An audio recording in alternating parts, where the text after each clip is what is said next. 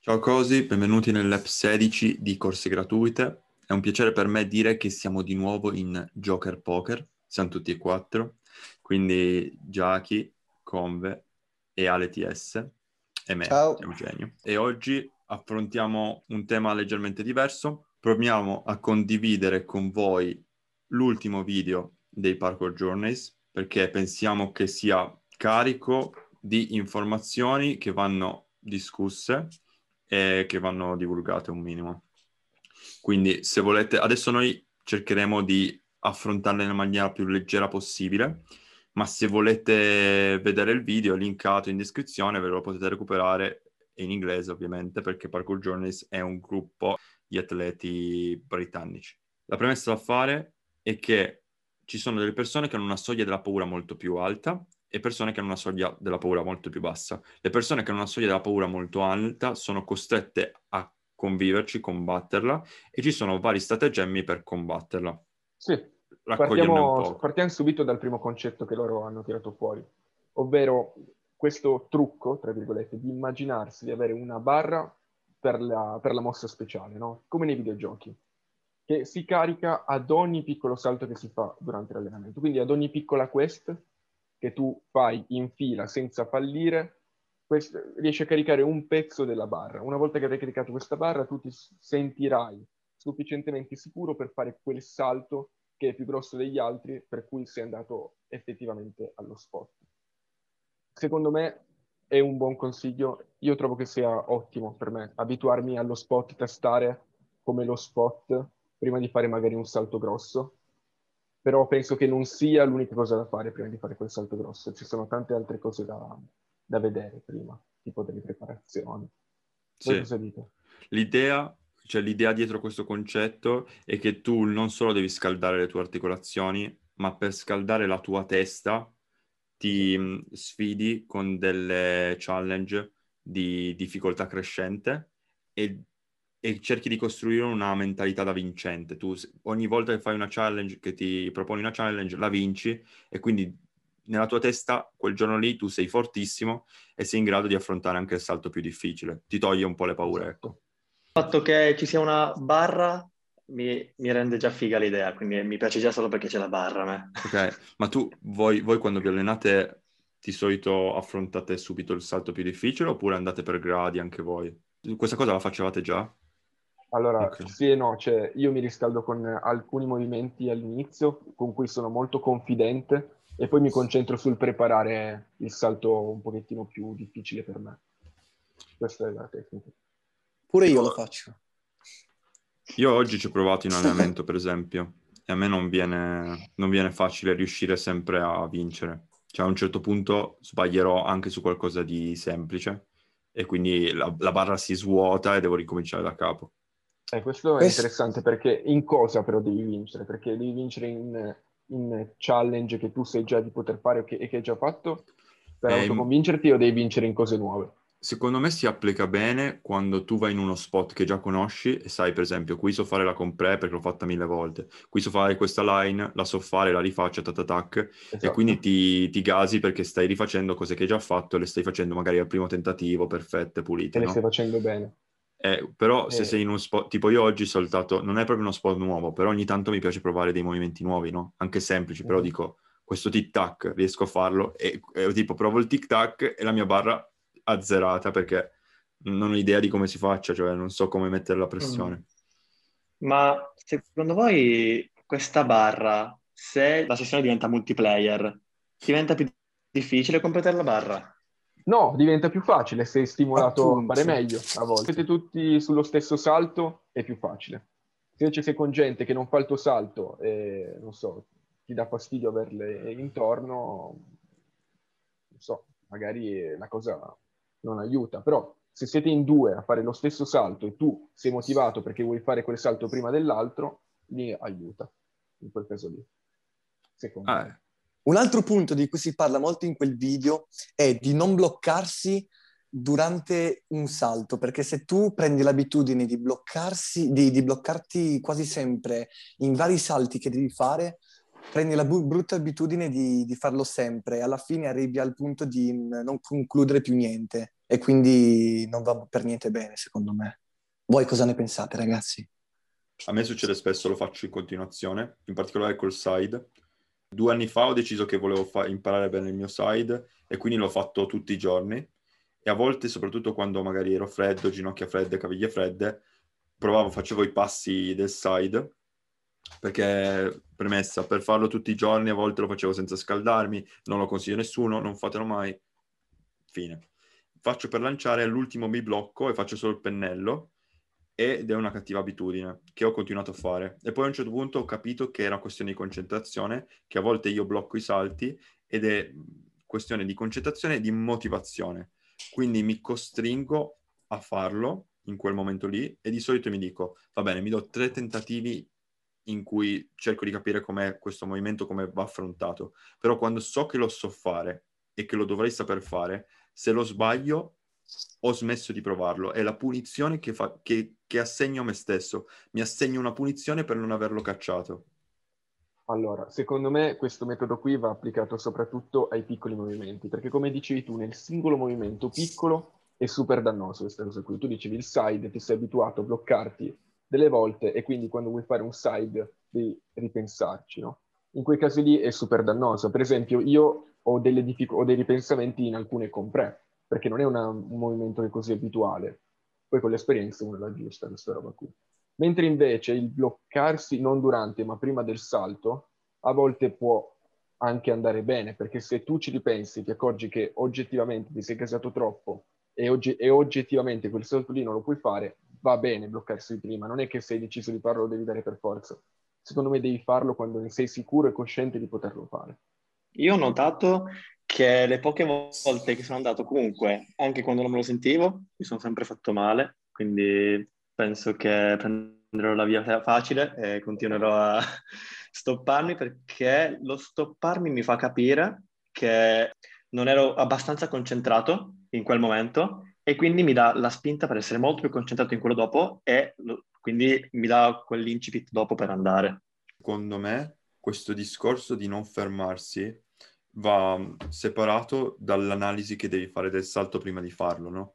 Tu analizzi il salto, che tra poco ci arriviamo, però fondamentalmente tu analizzi il salto, decidi questo lo posso fare e lo faccio, questo non, non lo posso ancora fare e non lo faccio. Nel momento in cui hai deciso che lo fai, secondo me ti devi abituare a concentrarti e cacciarlo, perché hai deciso di farlo, lo vuoi fare e il tuo corpo deve obbedire alla tua testa. Diciamo che il mio era più in riferimento a quelle, quei particolari casi in cui la situazione ti carica veramente tanto e tu ti sopravvaluti. Succe- a me è successo un paio di volte. E quando ti sopravvaluti su una cosa che non sai fare, ti fai male. È tutto lì il problema. Quindi se hai un barlume di ragione prima del salto non fa male a volte. A volte. Nella maggior parte dei casi no, però delle volte può aiutare. Ok. È quello il discorso. Però diciamo che possiamo anche collegarci a un altro punto che troviamo nel video, il quale parla del fatto che nel momento della paura non bisogna assolutamente perdere tempo. Bisogna spostarsi e fare delle propedeutiche o magari il, il salto del movimento che stai facendo in quel momento, di spezzarlo come per esempio un Kong Precision, lo spezzi, un, fai prima delle Kong, poi dei Prec e poi piano piano vai a unirle e eh, così facendo vai a lavorare più sul movimento completo ma anche propedeutiche in sé e soprattutto tieni bella calda sia la mente che il fisico. Cosa, voi cosa ne pensate? Io secondo me ci sta. È giusto, che è giusto. Corretto abituare la propria mente prima del salto al salto stesso con dei movimenti più, come dicevi tu, spezzare il movimento e fare, e, cioè, trattare il movimento come se fosse una costruzione, collegare tutti i mattoncini uno alla volta, per esempio nelle compre. La compre è la tecnica perfetta, perché quando tu fai la compre fai il monkey e poi il precision come preparazione, giusto? Sì. E poi li vai a collegare nel momento, perché facendo il monkey e poi il precision ti abitui a quando dovrai fare il movimento che ritieni più complesso, ovvero la compre. Secondo Però, me raga... questo... Uh, scusami Ale, non volevo interrompere. Vai, vai, vai pure, vai pure.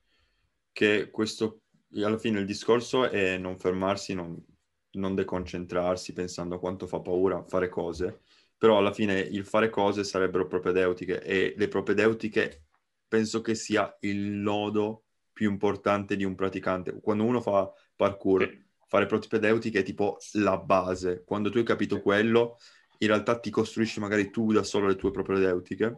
Riprendendo il discorso di prima della preparazione dei compré, io ad esempio se c'è un compré che so di saper fare, magari di spiccarlo anche first try, io ad esempio mi riscaldo prima e lo caccio subito. E E quindi dopo non carichi la essendomi- barra.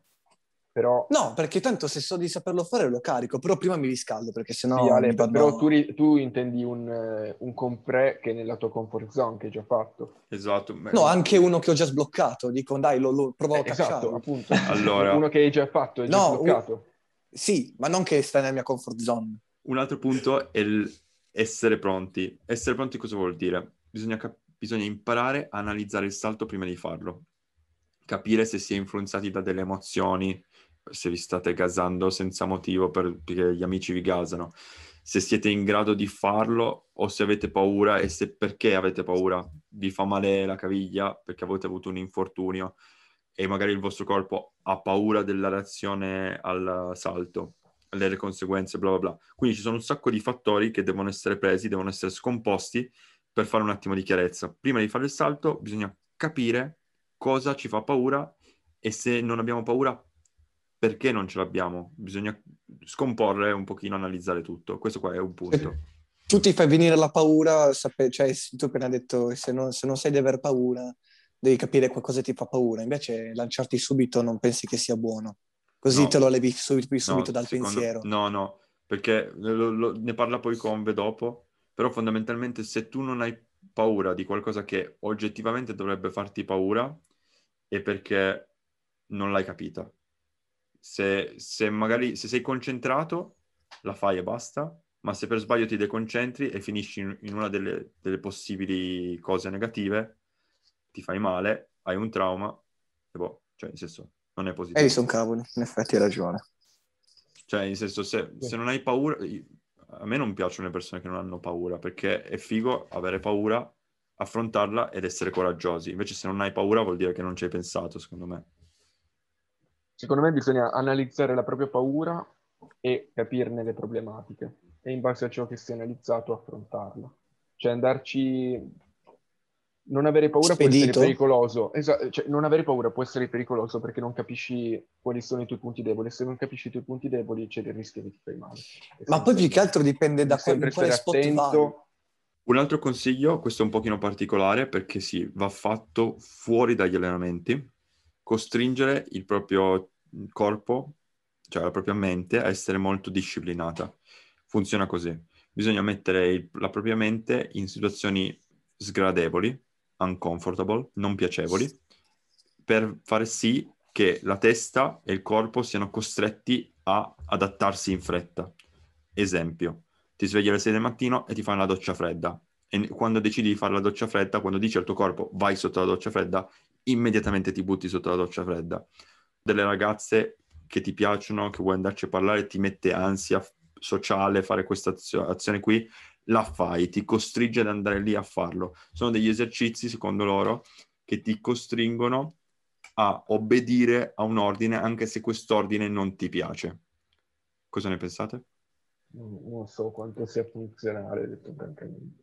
Cioè, mettersi in situazioni difficili per abituarsi alle situazioni difficili. Esatto.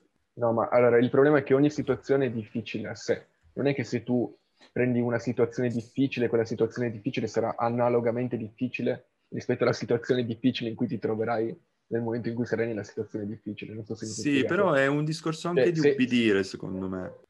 è una- un discorso magari di affrontare più, più istintivamente e più rapidamente quella- quel tipo di situazione che ti mette in difficoltà. Però tutte le difficoltà sono diverse, non ti puoi abituare a- ad andare incontro a tutte le difficoltà, se no non avresti più difficoltà, giusto? Saresti un superuomo.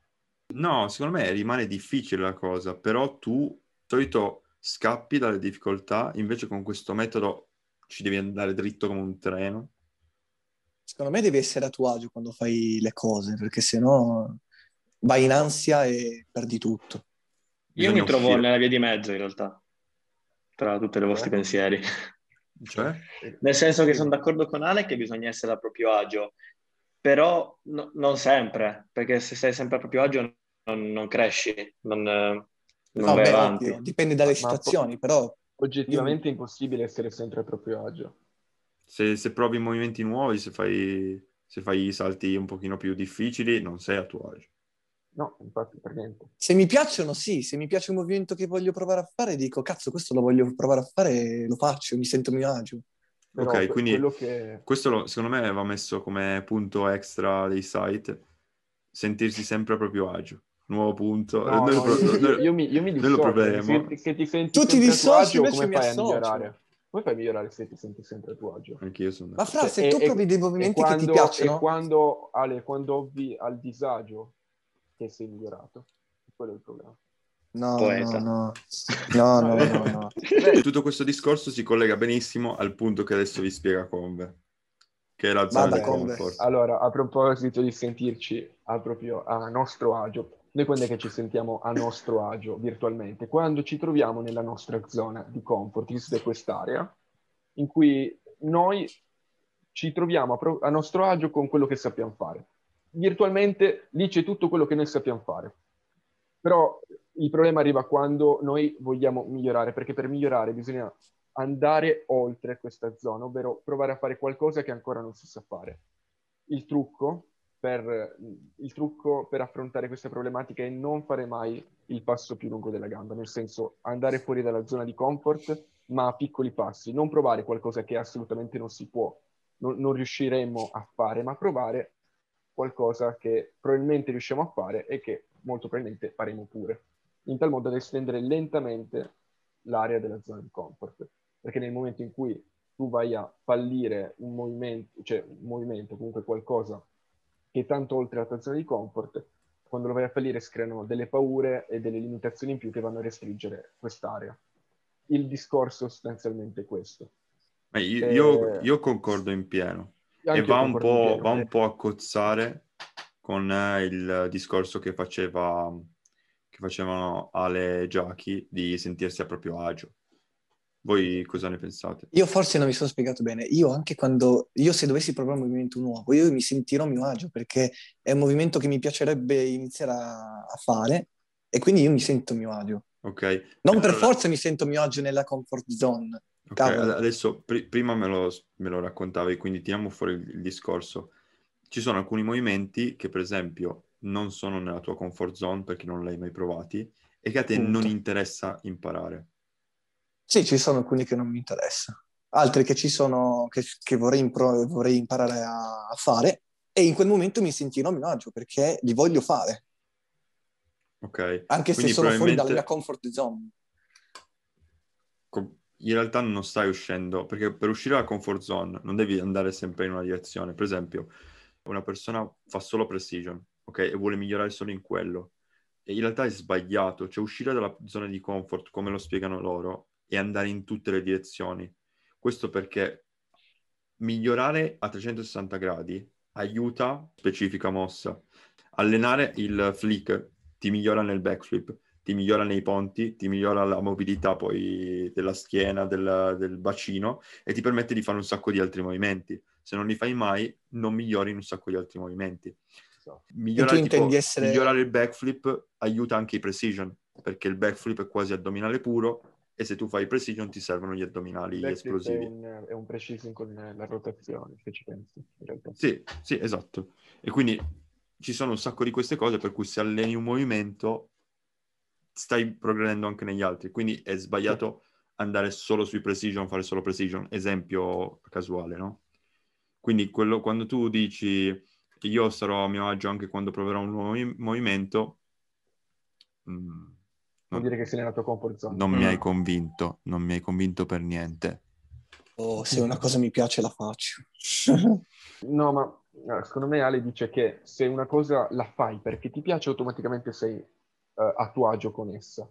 Però Eh, io non mi trovo d'accordo. Quando io ho iniziato a imparare i set precision, non mi sentivo affatto a mio agio nel provarli. Perché io dovevo venire incontro a un problema veramente enorme, ovvero che io non sapevo farli set precision. E que- cosa c'è? Il, il disagio più grosso è che tu quella cosa lì non la sai fare. È disagiante sapere che non la sai fare. Devi affrontare quel problema lì, devi arrivare a farlo. Allora, una persona no- normale, prima di svolgere il movimento, immagina nella propria testa e c'è un caso nel quale il movimento viene in modo corretto e tutti gli altri nel quale il movimento viene in modo sbagliato e potresti farti male, eccetera. Per ovviare a questo problema bisogna immedesimarsi e sfruttare l'ambiente che ci circonda, facendo sì eh, che lo stress diminuisca, tu sia più concentrato e basta.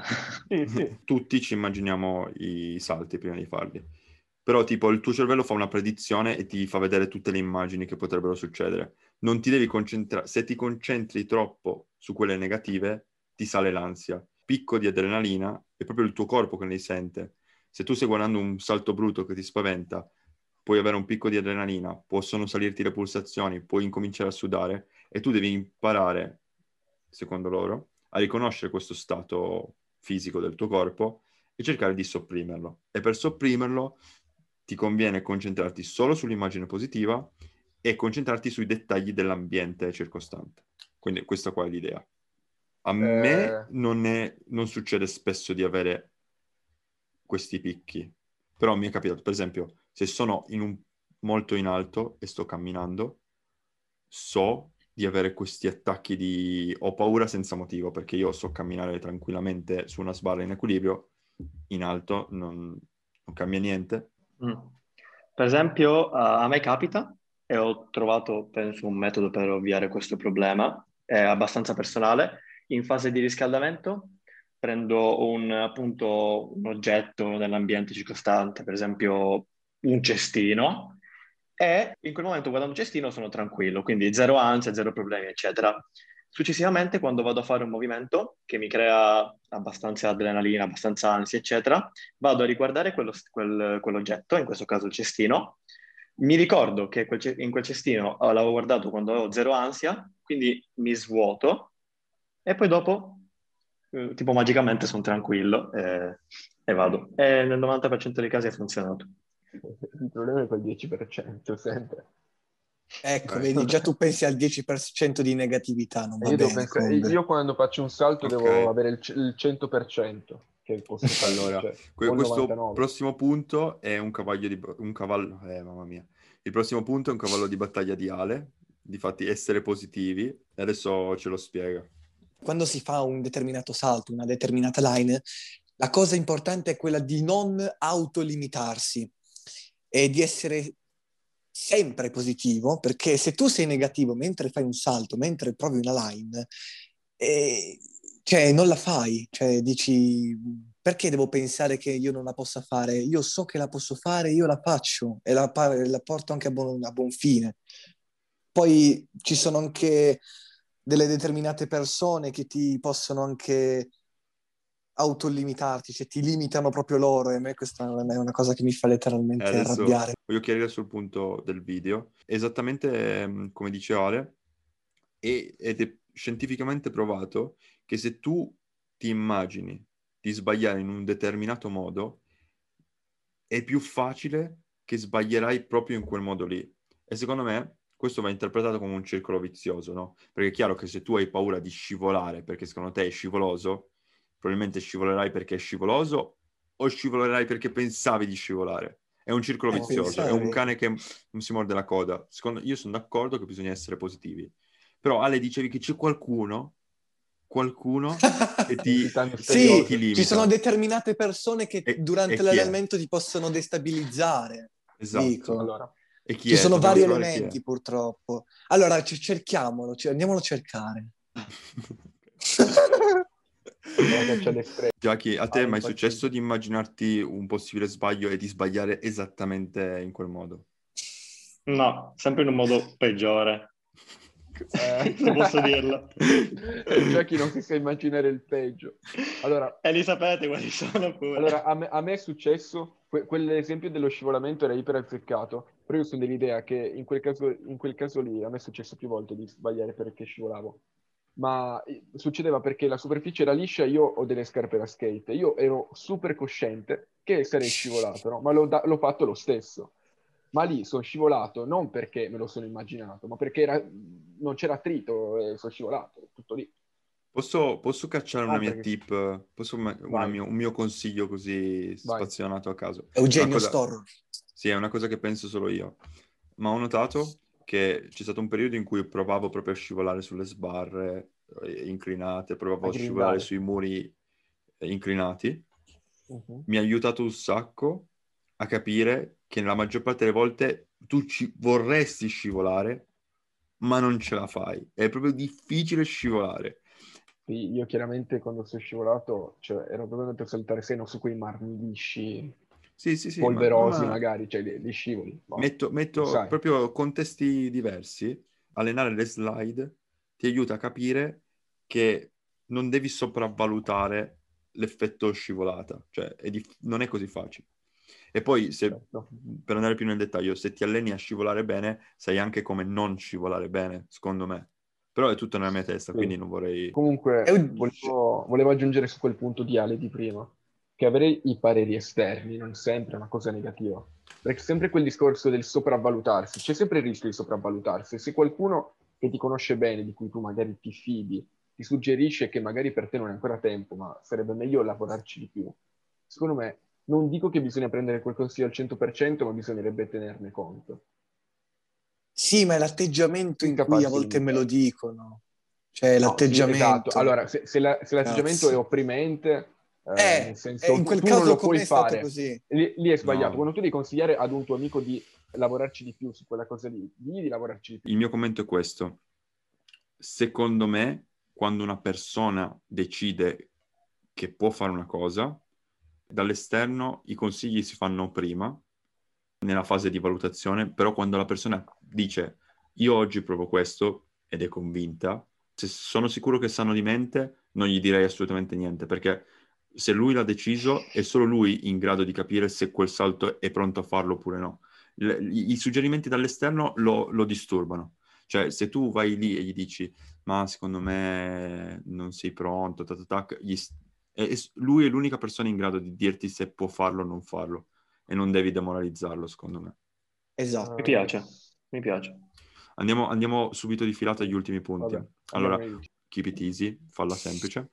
In pratica, quando fai un, un salto, potrebbero esserci dei fattori esterni che te lo rendono più complicato. Per esempio, ti stanno guardando delle persone, oppure l'hai sbagliato un po' di volte e magari sei frustrato, cose così. Loro ti, ti dicono che devi imparare a riconoscere queste situazioni e a toglierle, togliere questi strati inutili e tenerlo più semplice possibile.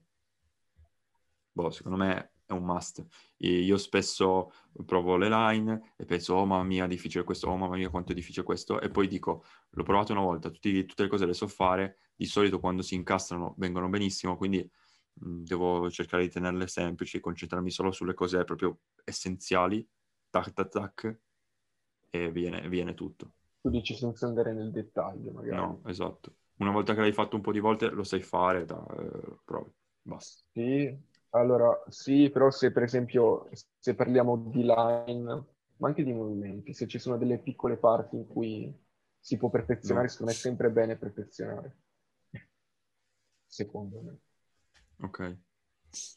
Commenti?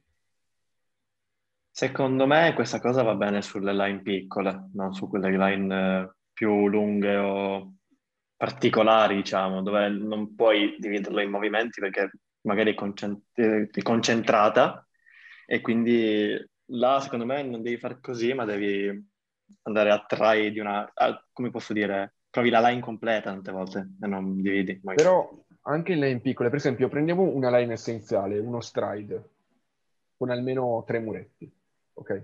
Se tu ti stoppi leggermente al, seco- al secondo muro quando fai la stride, Mhm. lì, è- lì necessiti di un perfezionamento, perché la line è brutta poi, ed è comunque una line. E lì vale la pena, cioè non, non devi prenderla proprio facilmente, secondo me, devi perfezionare quel, No, quando... quel piccolo lasso di tempo in cui quando si dice keep, quando si dice keep it easy non vuol dire farla male, vuol dire semplicemente concentrarti Esatto. sull'essenziale.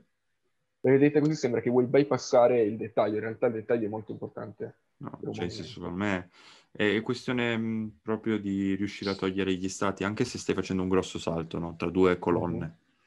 E c'è della gente, a me è capitato di essere al mare, di voler fare questo salto tra due colonne, l'avevo fatto a- non a terra, ma c'erano dei rialzi altezza girovita, stessa identica distanza, però il contesto era leggermente differente e poi la gente vedendomi su delle colonne ha incominciato a fermarsi, a guardarmi, a indicarmi, a dirmi di non suicidarmi e così così. Ed è stato molto più difficile perché io cercavo di eliminarli e toglierli dalla mia testa, no? Però eh, loro non li parlavano, a volte mi distraevano proprio chiaramente. E proprio keep it easy vuol dire semplicemente cerca di eliminarli e ti concentri solo su quello che devi fare okay. e, e, ricordati che in realtà è facile, cioè che non è difficile, okay. che è facile perché l'hai già fatto, lo sai fare. Sì, è molto un concentrati su quello che sai fare, cioè tanto se ce l'hai lo farai, è quello il discorso. Esatto. Allora, i compiti a casa, questa è una cosa che io faccio spesso, adoro fare i compiti a casa, spieghiamola meglio questa cosa. Una roba che io faccio spesso, e forse l'avevo anche già detta all'interno del podcast, è che io mi immagino le, le line che voglio fare a casa, io le premedito molto ed è una cosa che suggeriscono di fare anche nel video di Parkour Journey, giusto si chiama così? Sì? Bravissimo. Eh, bravissimo. Comunque, meditare sulle proprie line a casa è utilissimo perché tu riesci già a capire quello che, su cui dovrai lavorare con un largo anticipo sul salto e lo puoi sì. preparare già prima. Sa- proprio... Sai già su cosa dovrai concentrarti. Come diceva Jackie, prima di fare un'azione te la immagini ed è proprio, non è solo meditare, è proprio visualizzarla, chiudere gli occhi sì, e immaginarti sì, te che fai quella...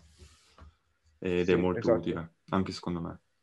Esatto. E poi queste cose qui, quando poi la vai a mettere in pratica, cioè quando arrivi a fare il salto, ti aiuta perché sai già quali sono i tuoi punti critici e in cosa dovrai fare le prep, le preparazioni prima di dare questo benedetto salto che, su cui mediteremo. Beh, io sono d'accordo. Voi lo fate? Voi lo fate? Io, io sì. sincero no. Io sì. No?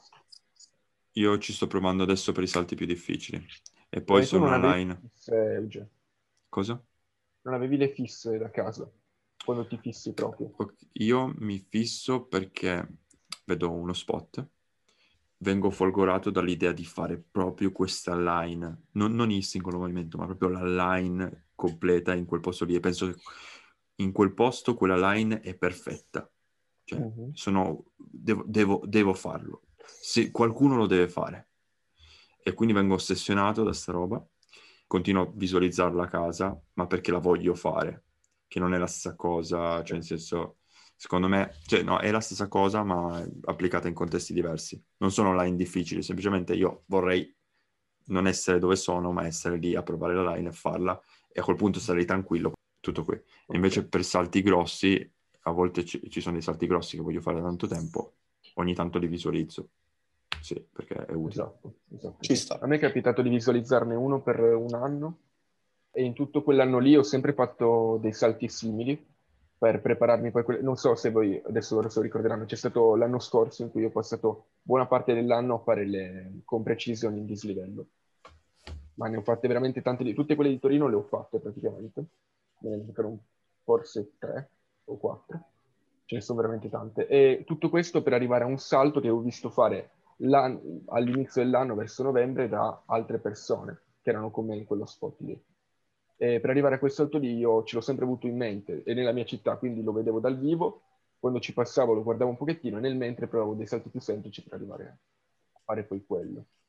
Visualizzare a casa a lungo termine ti aiuta perché e avercela sempre in fisso in testa ti aiuta perché poi tu allenerai quella roba lì e una volta che avrai fatto quel salto lì non solo ti sentirei soddisfatto ma avrai anche delle capacità in più per quello anche molto utile. Serve un sacco. E ehm, l'ultimo punto è collegato a questo, ovvero quando mm, hai paura perché non sai come andrà a finire una determinata cosa, sarebbe l'ignoto, tu non sai cosa succederà, allora il tuo cervello di solito è pessimista. Per salvaguardarti si immagina degli scenari abbastanza assurdi, tipo faccio la comprecision, atterro con la caviglia stortissima e me la distruggono. Scenario che il mio cervello mi propone sempre perché non so fare bene i, side, pres- ho detto side, side, precision, non li so fare bene, e quindi me lo propone, però è assurdo. Cosa devo fare? Devo immaginare, eh, scartare quel, quella roba lì che è assurda, immaginarmi degli scenari che sono brutti, negativi, plausibili però. Li, li immagino, me li visualizzo e mi visualizzo come posso uscirne illeso tranquillo. ok? Per esempio, atterro storto, a quel punto posso magari uscire in step, pialla, come lo volete chiamare, in realtà è un po' difficile da contestualizzare, oppure semplicemente fare il bounce back, va bene, atterro corto, faccio il bounce back, atterro lungo, rimbalzo più avanti, non è un problema, però non solo visualizzare la vittoria, ma visualizzare anche delle sconfitte e come ne esco. Voi, lo, voi l'avete mai fatto? Io lo faccio in continuazione, per esempio. Sempre, sempre. Se vuoi, allora ri- vorrei riprendere un attimo il discorso, cioè il self pre è proprio la tecnica in cui applico di più questo discorso qui. Eh, diciamo che io un trucco è prendere degli spot più semplici in cui è più facile preparare le tecniche per uscire dalle situazioni in cui rischi di farti male. Per esempio, un rischio nel set pre di arrivare troppo corto, quindi io per dire una cosa che ho allenato subito è fare il bounce off anche nei set pre. Mi sono messo in uno spot in cui non c'era un grande dislivello e facevo dei piccoli bounce off che erano alti niente. E, e, poi vabbè, poi con l'esperienza se ne imparano anche degli altri. Io mi sono ricordato che, cioè mi sono ricordato, sono abbastanza masochista perché io mi immagino i peggio fail e ci scherzo sopra. Ma tutto nella mia testa succede. E poi immaginatevi un backflip tranquillo. Immaginatevi che sono riuscito a immaginarmi di fare un giro e mezzo da fermo e cadere di testa e riderci. Eh, questo qua perché sono stupido io. Comunque sì, a me è capitato spesso. ma, ma, poi tu effettivamente poi prepari le uscite buone, cioè quando tipo quando faili se, sei pronto a salvarti. Eh, prepari in modo sì, di salvarti. Sì, um, secondo esempio, me ho abbastanza riflessi per farlo. Sì. Adesso tu ti immagini di essere talmente potente da overruotare appunto il backflip e fare un giro e mezzo, atterrare di nuovo di testa, no? E, come, come aggiusti questa immagine? Come, la, come risolveresti questa cosa? Vai in verticale? Cosa, come la atterri poi? Di solito non l'aggiusto. Se me lo chiedi ora come lo aggiusterei, probabilmente o non mi chiuderei, quindi nel caso del backflip, siccome sono abituato a non chiudermi, o ci metterei meno forza, l'unica cosa che mi viene in mente. Eh, però scusami, tu non puoi, cioè a un certo punto tu ti accorgi di aver messo troppa energia, sei già in aria, sei già quasi all'ultimo giro, a quel punto non puoi, ti puoi aprire ma non ti conviene perché hai già... Tiro sulle braccia e cado di pancia, facile. Uh, sì, beh. Va bene. Potresti anche soltanto allungare le braccia e fare il flick. Back to flick. Easy, esatto, ci saresti un mostro. Ale, Ale, a te mai è successo? Raga, scusate, non stavo ascoltando quest'ultimo pezzo.